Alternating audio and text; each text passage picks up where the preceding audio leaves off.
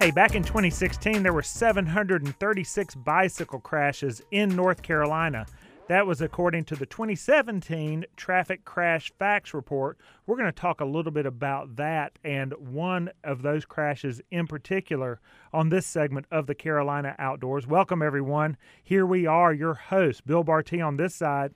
And Wes Lawson on this side. And, of course, we are here, Wes, each week to promote people getting outdoors, to do active things, to recreate. And through doing that, we talk about those things specifically, and we also talk to people that are doing those things, and that's what we're going to do on this segment. So back to those bike crashes.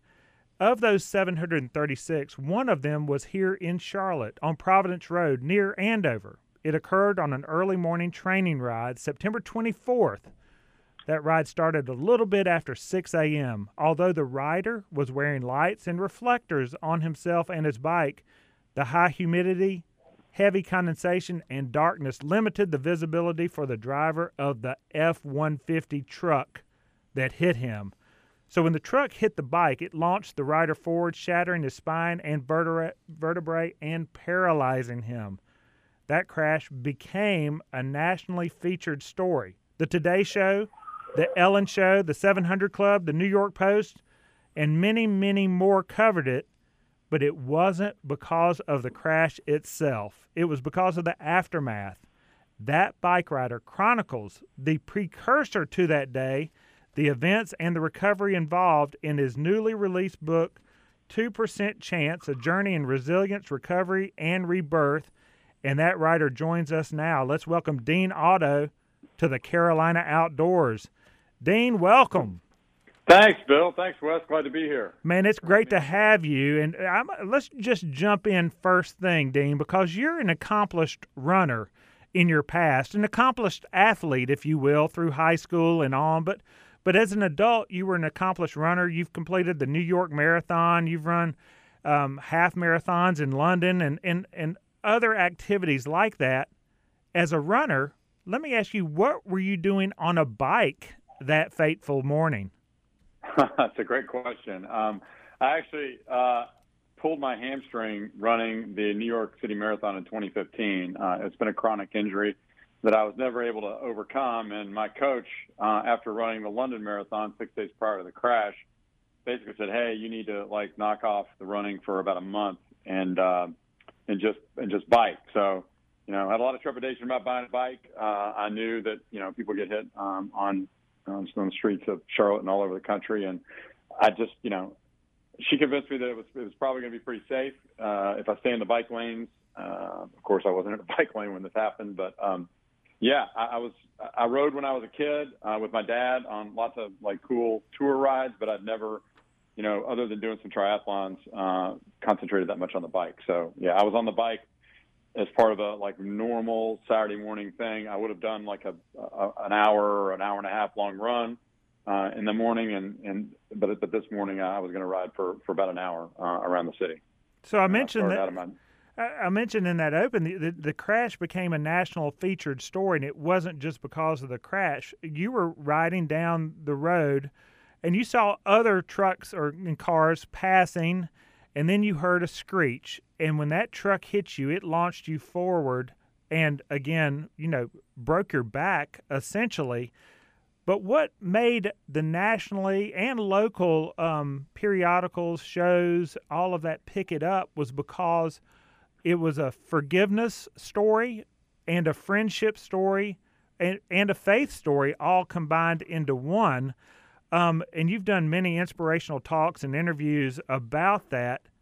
Tell us about that crash and then the immediate forgiveness that you gave to the person that hit you at the scene of the crash. Can you describe that?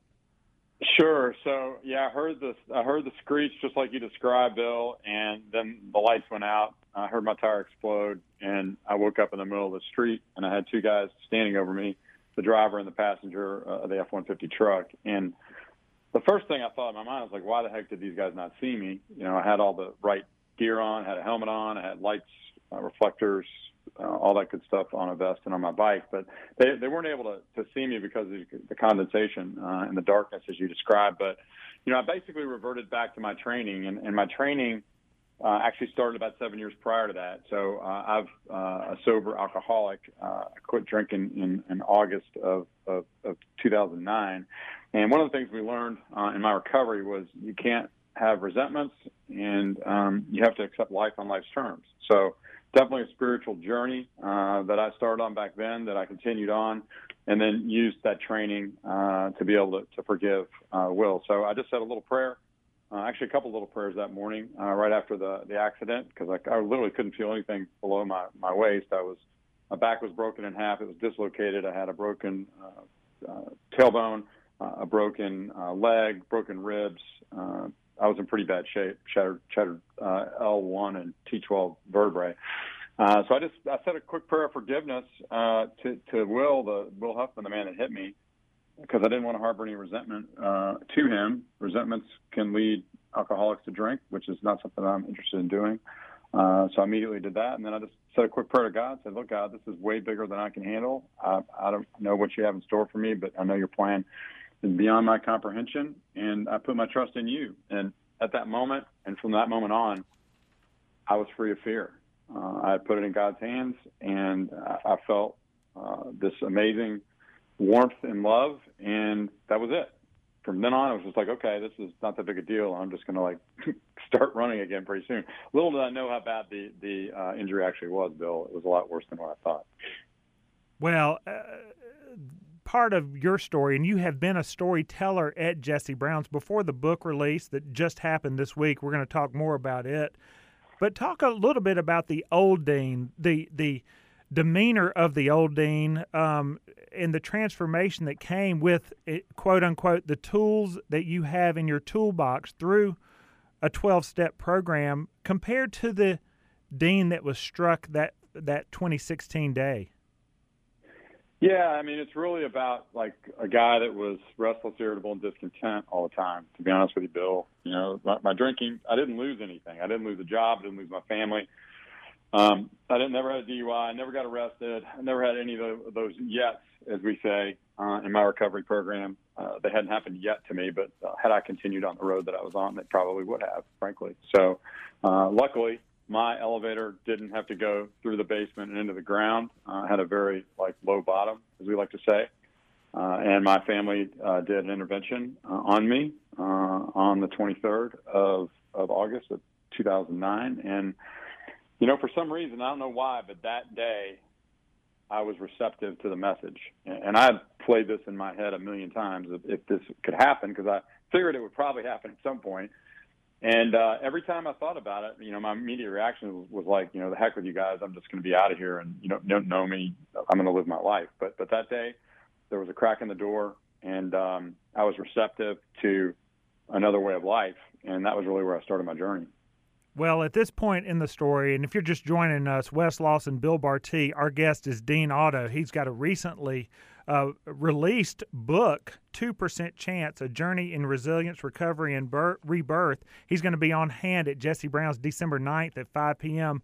for a book signing, so you can stop by Jesse Brown's there in the Sharon Corners Shopping Center in the shopping district of Charlotte, South Park, to get this book and to have Dean sign it. But Dean, at this point, let's bring in some other players in this wreck, in this incident, because that forgiveness that you gave Will helped him heal himself because of the guilt he felt in the accident.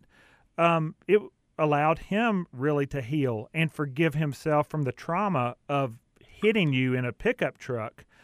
And along with another friend that a relationship was built, the man that helped put you back together, Dr. Matt McGirt of Charlotte. So tell us about how that relationship between the three of you kind of cultivated and grew. Yeah, it's pretty wild how it grew. So Will Huffman, the man that hit me, actually sought me out through Facebook, found my coach, Kelly Philnow, who's also a world-class triathlete and has her own giant coaching practice, coaches athletes all around the country. They found me. He wanted to come and apologize.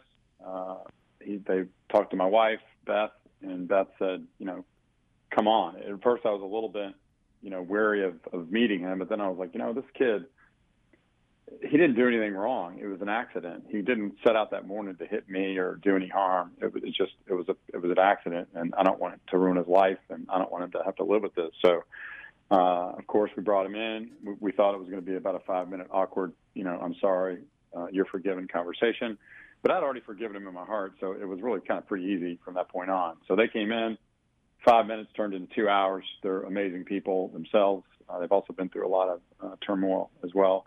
And they're just great people. Matt, on the other hand, I met him for the first time in the recovery room, waking up, having just, received spinal fusion and all the other stuff they did to me. And he was just a super nice guy. And most of, if not all of the patients that Matt deals with prior to my accident, he really had no, relationship with, because they kind of keep that at arm's length so they don't get too involved. But Matt walked into the recovery room and saw all the friends and family that were in there, and he just kind of identified with, hey, that could be me, or that could be one of my close friends. And, he kind of let his guard down a little bit. And, I challenged him to a half marathon a year to the date after my accident, and I wanted to go give back and raise money for spinal cord patients, because I knew I had a chance that morning when I woke up, because I was able to barely wiggle my right toe. That was the only thing I could move, barely could move it. And I got us to move. It was kind of one of those Disney moments. Everybody's crying and high-fiving, and I knew I had a chance. I knew I had a super long road, and I had to basically learn how to do everything in my life below my belly button all over again. Over a period of many months, I slowly recovered. Some things quicker, some things slower. I mean, I was able to walk on a walker to the bathroom 72 hours after the accident. 2 steps, most painful 2 steps I've ever taken. The next day I got to the door. The next day I got to the end of the hall. The next day they kicked me out and sent me over to the rehab center. And then I basically walked out of a place that not many people ever walk out of. So I feel very fortunate for that. But Matt and I've got a lot in common, except he's a lot smarter than me, and he's a neurosurgeon, really a brain surgeon, but he's also an amazing person in his own right. And Matt's one of those rare guys that basically does his job better than anybody in the world, and give him about 2 days and he can probably do your job better than you can. So a guy that I just hold in the highest regard, as well as Will, and their wives, their families. They're just amazing people. And I have no chance to come back from this accident if not for the support from, my wife and my kids and my in-laws and my sister, all the family and friends that I have, around the country, prayers of folks going out, across the world, literally. And all those efforts, really gave me momentum, and was a flywheel. The more, enthusiastic about their support, the more I wanted to come back for them, and it just kept growing on each other. And our friendships have evolved. Will's moved away to Richmond. He moved about 7 months after the accident. Still keep in close contact with him. I'm sure I'll talk to him tomorrow on Thanksgiving. I always do, because I'm very grateful for him and Matt as well. And Matt lives just, right up in Myers Park, so he's not very far at all. I get to see him all the time. Dean, in a previous life, I was an EMT, and we would refer to motorcycles as donor cycles, and road bikes were kind of the same thing, because whenever we rolled up on one of those scenes, it was usually a really terrible day for everybody involved. And you mentioned it, not many people get a chance to walk out of the place where you were. You had a lot go right for you, taking steps 72 hours after that accident. How long was it before you were back to being any semblance of being active? I mean, you're a fit, active guy now, doing a lot of great things, but how long was it before you were thinking about taking a walk in the neighborhood, going for a hike or a jog, or getting back on a bike? Yeah, honestly, it was pretty immediate. So, I snuck out of the hospital, the rehab place, a few times with my walker, and walked along the Greenway, up by CMC Main, or Atrium Health Main, right there in Myers Park. And then I actually walked a 5K 4 weeks to the day after my accident. I'd signed up for it, hoping that I could break 20 minutes one last time. More of an ego thing for me, I think. Obviously, I'm not going to be able to do that again, probably. I'm not nearly as fast as I used to be. I don't have nearly the spring. But, the training run where they actually let me start running again didn't really start until December, late December. And then I actually ran into Will Huffman and his wife, Janelle, on one of my first training runs at McAlpine Park. Windy day. I was almost back to the car, and I was like, you know what, I'm going to do a couple more sprints. I cut back out into the woods, and lo and behold, there they are walking their dog. And they're like, what are you doing, man? And I'm like, look, I'm training for my comeback race. You guys should sign up for it. And it was the Gojin Go 5K. That's usually around March, you know, in the springtime. It's a little bit cold, early spring. So I signed them up, signed us up. They committed to run it. We ran it, and lo and behold, believe it or not, I actually beat them, which surprised everybody. And then I just continued on. I was supposed to run a marathon called Big Sur out in California. I signed up with three of my real good buddies. And we weren't able to obviously do that because I couldn't run. I can't really train for a marathon anymore. I can handle a half, but the training's too rigorous for a full marathon. So I talked Matt into letting me run 5 miles. So I ran the first 5 miles of the Big Sur Marathon with a relay of four people. So I was able to still enjoy that experience with the guys I signed up with originally. And then, you know, I did several fundraisers after that, one of which was a thing called Finish My Ride. And that was actually goes back to an old, you know, lesson I learned from my dad when I was about 10 or 11 years old. And I was riding a 100-mile bike tour with him. And after about 75 or 80 miles, it was super hot. It was super flat. It was in August in Ohio, actually, when I lived in Kentucky at the time where I grew up. But I was about out of gas, and there was a station, like a rest station, and my dad thought that I'd jump back on the bike to follow him back out to finish the ride. And lo and behold, this guy that was going to throw in the towel, he didn't talk me into throwing in the towel, but I was like, you know, I'll just wait for the sag wagon. Well, my dad got a couple miles down the road, realized I wasn't behind him. He turned around and came back, and he told me to get my butt back on that bike, that we were going to finish the ride.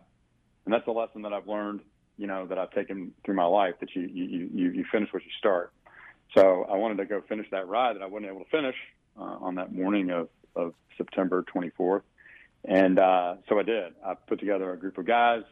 We had a motorcycle escort, and we rode the route that I was going to ride that morning. So it was really cool. Dean Otto is our guest. He's got a brand new book out, 2% Chance, A Journey in Resilience, Recovery, and Rebirth. He's on with Wes Lawson, Bill Barti, the Carolina Outdoor guys from Jesse Brown's. And, Dean, let's talk about that book. We're not done yet, son. You're going to finish the ride. That's how it starts in The Finish Line, Chapter 10. But in the introduction of your book, it starts off as, growing up, English was my least favorite subject. I've never fancied myself a writer. That makes it hard to write a book when you like mathematics the most. Can you talk to us a little bit about the makeup of the book and in the chapters? You've got, the pain, the villain, the rock, the outlier, and so forth. Can you talk to us about how a mathematician or a person who works in technology writes a book like this? Great question. So first of all, you know, I had a little bit of help. I started writing the book, gosh, probably about 4 years ago, and I put it down several times. And during COVID, I had a sort of a aha moment, and it was like, you know, do you really want to like do something meaningful with your life? This is a great story that you need to share. So, you know, I learned how to write really through business, writing, you know, emails. I'm a sales guy, so I've got to learn how to be pretty persuasive in my writing. And I got better, but I also had, you know, the publisher that helped me. I had a ghostwriter that helped me sort of organize my thoughts. He interviewed some folks. I wrote a bunch of it myself. I had a lot of help from him sort of organizing my thoughts. So I definitely didn't do it by myself. Like, none of this happens without the help of a lot of other people, Bill. And, you know, there's nothing that's a better feeling in my life than helping somebody else. That gets us out of our own head and concentrates on somebody else. And it's the best feeling in the world to be able to do that. And I think that's probably how I end the book, if my memory serves. Well, and, you know, one of the nice things about this is it is a very approachable read. It's also very relatable. It does not come across as preachy. You don't wax poetic on things that don't need it. It is a great read. We've only had it for a day or two, and it's been great to read. And it's not because we've heard you talk about it before. It's because the message is so strong. But, you know, you've worked to pay it forward here, raising money for Adaptive Sports and Adventures Programs for Atrium Health. Can you talk about that for just a minute? Yeah, there's a program that's sponsored by Atrium Health called Adaptive Sports and Adventures Program. One of the guys I met, you know, serendipitously at a doctor's office getting a checkup about 6 weeks after my accident. He was actually in there getting checked out so he could volunteer. His name's Brian Muscarella, and Brian suffered a spinal stroke back, 7, 8, 10 years ago, and super rare thing that happened. But basically, you know, below where the stroke happened, which was, you know, about chest high for him, he lost everything. You know, he has no feel, sensation, but his arms are super strong. He's an accomplished athlete. He's, you know, run the New York Marathon multiple times, just an amazing guy. And he's really, you know, my inspiration as far as like what a role model is. So we became friends. I took him to lunch that afternoon, and we stayed in touch, and I learned more about what he was doing and the sports programs that they have, and they have some crazy stuff. They've got like wheelchair basketball and water and snow skiing, and the craziest thing they do is this thing, it's called wheelchair rugby, and it literally looks like battle bots that you would see on TV. Where the guys are like crashing them into each other, and they have spinning knives and everything else. But those guys go at it like you would not believe on a basketball court in these wheelchairs, and they're amazing athletes. And you know, I wanted to give, or at least have a part in helping people have a purpose and feel like included and inclusive. Because that's at the end of the day, that's all we really strive for. Well, you know, we want to feel a part of, and I wanted to help those guys feel part of, and gals. You've done a great job at it, Dean. We're glad. Congratulations on the book. We're glad that your health continues being what it is. This book is available at rdeanotto.com, Amazon, as well as at Jesse Brown's and other retailers. We're going to have you December 9th at 5 p.m. Thank you for being on with the Carolina Outdoors. Thanks, Wes and Bill. I had a great time. Really appreciate you having me on. Off he goes, and off we go. We'll be back with more on the other side.